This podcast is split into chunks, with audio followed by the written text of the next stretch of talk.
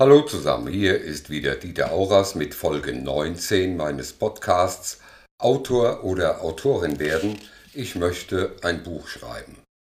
Heute möchte ich über das Thema Pitch, Plot und Exposé sprechen und am Schluss auch über den Klappentext. Pitchen, plotten und ein Exposé schreiben. Das sind Herausforderungen, die sich zu verschiedenen Zeiten des Schreibens stellen. Aber eines ist sicher, zu verschiedenen Gelegenheiten braucht ihr auf jeden Fall alles davon. Aber zuerst wollen wir mal diese neudeutschen Worte ein wenig mit Leben füllen. Der Pitch. Das Wort Pitch leitet sich vom Baseball, dem Wurf des Pitchers zum Schlagmann ab. In unserem Zusammenhang ist damit eine sehr kurze Präsentation gemeint. Also die eine kurze Chance, der eine Wurf. Der Begriff wurde zuerst in der Werbeagenturbranche verwendet, findet heute aber auf jede Art der Ideevorstellung Anwendung. Oft spricht man auch vom sogenannten Elevator Pitch, also vom Aufzugspitch. Was folgendes bedeutet. Du triffst im Aufzug einen bekannten Verleger oder Regisseur, den du innerhalb kürzester Zeit, vielleicht nur in den 30 Sekunden bevor er wieder aussteigt, von einer Idee, einem Projekt, von deinem Roman überzeugen möchtest. Naja, vielleicht nicht gleich überzeugen, aber wenigstens so neugierig machen, dass er dir beim Verlassen des Aufzugs seine Karte gibt mit den Worten Sie haben mich neugierig gemacht, rufen Sie mich an erzählen Sie mir mehr. Im Moment habe ich leider keine Zeit. Das ist eine echte Herausforderung. Versucht mal bitte, euer Manuskript, eure Idee, euer Romanprojekt in eine 30-Sekunden-Fassung zu bringen, die neugierig macht.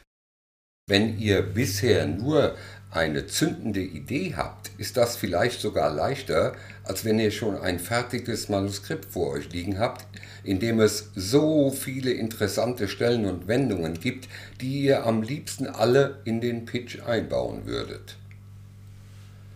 Der Plot oder das Plotten Per Definition ist ein Plot ein Handlungsgerüst einer epischen oder dramatischen Handlung. Es soll eine stichwortartige chronologische Aufzählung aller Ereignisse sein, die für die Geschichte erforderlich sind. Sehr viele Autorinnen und Autoren sehen den Plot als Grundgerüst für den gesamten späteren Roman. Das heißt, sie plotten indem sie alle Entwicklungen und Handlungsschritte dort in Kurzform darstellen, bevor sie sich an das eigentliche Manuskript machen. Der Plot enthält dann jede Wendung, jedes überraschende Ereignis, jede irreführende Spur und so weiter. Somit ist er eher eine Art Kapitelübersicht mit Stichworten zu den einzelnen Abschnitten. Hier ein kleines Beispiel für einen solchen Abschnitt. Egon erfährt, dass Lisa noch einen geheimen Freund hat und überlegt, wie er damit umgehen soll. Er entschließt sich, den jungen Mann zur Rede zu stellen, trifft ihn aber zu Hause nicht an. Frustriert zieht er sich zurück und überlegt seine weiteren Optionen. Ob ihr darüber Kapitel oder Szene schreibt, sie durchnummeriert oder in einer Art Tabelle darstellt, ist eigentlich egal und im Wesentlichen Geschmackssache. Es ist das Gerüst, an dem ihr euch später beim Schreiben entlanghangelt. Er kommt auf jeden Fall vor dem Schreiben des Manuskripts, wenn, ja, wenn ihr überhaupt der Schreibtyp seid, der plottet. Es ist eben nicht zwingend und es gibt auch Autorinnen und Autoren, die einfach drauf losschreiben. Stephen King behauptet von sich, ein solcher Drauflosschreiber zu sein, also ohne Plot zu arbeiten.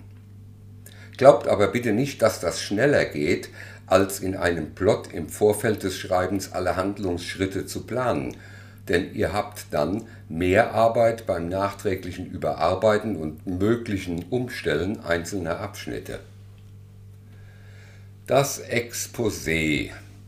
Das Exposé ist eine wirklich große Herausforderung und da kommt noch hinzu, dass verschiedene Verlage, die für Bewerbungen eigentlich immer ein Exposé verlangen, auch unterschiedliche Vorstellungen von Länge und Inhalt haben. Erkundigt euch immer oder macht euch im Internet auf der Seite des Verlages schlau, welche Anforderungen ein Verlag an das Exposé stellt, wenn ihr euch direkt bei ihm mit einem Manuskript und einer Leseprobe bewerben wollt. Habt ihr eine Agentin oder einen Agenten, werden die euch damit helfen. Grundsätzlich aber gilt, dass ein Exposé immer die gesamte Geschichte mit Auflösung in einer Kurzform darstellen soll. Zusätzlich sollte eine Personenübersicht der wichtigsten, eben der auch in der Kurzform erwähnten Personen hinzugefügt werden.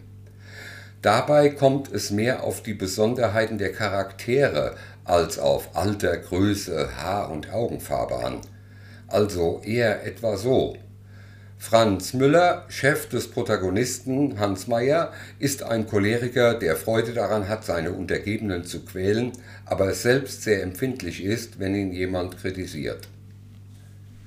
Manche Verlage möchten im Exposé auch etwas zum Hintergrund der Entstehung des Romans wissen, warum ihr ihn geschrieben habt und vielleicht, was euch besonders dafür qualifiziert. Zusätzlich auch noch ein kurzer Lebenslauf von euch. Die Länge der Kurzform der Handlung ist von Verlag zu Verlag verschieden. Um euch vielleicht mal einen Eindruck zu vermitteln, möchte ich die Daten, nicht den Inhalt, eines Exposés nennen, das mir einen Buchvertrag beim Heine Verlag verschafft hat. Überschrift Exposé historischer Kriminalroman. Arbeitstitel also euer vorläufiger Titel. Autor, euer Name. Zeitraum, wann und über welchen Zeitraum spielt die Handlung. Regionalbezug, an welchem Ort oder welchen Orten spielt die Handlung. Das Thema in Kurzform, ungefähr 250 Wörter. Inhaltsangabe mit Auflösung. In meinem Fall waren das 1800 Wörter. Figurenbiografien. Die Hauptfiguren in maximal vier Zeilen, meist weniger pro Person. Über den Autor. Meine Kurzbio in 150 Wörtern. Zielgruppe. Für welche Zielgruppe soll der Roman gedacht sein? Cover Motivideen, falls ihr schon eine Vorstellung davon habt. Lesungserfahrungen, falls ihr schon welche habt. Und zum Abschluss zwingend Umfang des Manuskripts. Hier gebt ihr die Anzahl von Zeichen inklusive Leerzeichen an. Das ist nur ein grober Anhaltspunkt, wie ein Exposé aussehen kann, aber eben nicht muss. Für ein solches Exposé zu erstellen, ist fast schon eine Aufgabe wie für einen kurzen Roman und erfordert einige Anstrengungen, viel Zeit und sicherlich zahlreiche Überarbeitungen. Manches habt ihr natürlich schon vorbereitet, wie zum Beispiel die Figurenbiografien, denn ihr habt euch ja sicher eine Liste aller handelnden Figuren mit ihren Beschreibungen angelegt, damit ihr während des Schreibens immer mal wieder dort nachsehen könnt oder? Der Klappentext. Er ist neben dem Cover einer der wichtigsten Instrumente, um die Aufmerksamkeit von möglichen Leserinnen und Lesern auf euer Buch zu lenken. Zum Cover werde ich mehr in der nächsten Folge meines Podcasts erzählen. Wenn jemand in einer Buchhandlung, in der übrigens noch immer 80% aller Bücher gekauft werden, ein Buch in die Hand nimmt, dreht er es auf die Rückseite und liest den Klappentext. Er ist das entscheidende Kriterium, ob das Buch daraufhin gekauft wird oder eben nicht. Langweiliger oder nichtssagender Klappentext, Buch wieder hinlegen und nach dem nächsten Buch greifen. Daraus lässt sich sehr leicht erkennen, dass es sich beim Klappentext nicht um eine kurze Inhaltsangabe, sondern um einen Werbetext handeln sollte. Selbst dem, der keine Erfahrung mit Werbung hat, sollte bekannt sein, dass sie immer zielgruppengerecht sein muss. Ihr müsst also eine Vorstellung davon haben, wer eure Zielgruppe eigentlich ist. Männliche Jugendliche bis 16 Jahren, Erwachsene beiderlei Geschlechts, Frauen mittleren Alters, Davon ist abhängig, wie der Werbetext formuliert sein sollte und welche Informationen er enthalten müsste. Fragt euch bitte mal, für wen wohl der folgende Klappentext gedacht ist. Eine rührende Liebesgeschichte um die lebenslustige Mitvierzigerin Elisa, die es selbst dann nicht aufgibt, als sie nacheinander Job, Freund und Wohnung verliert.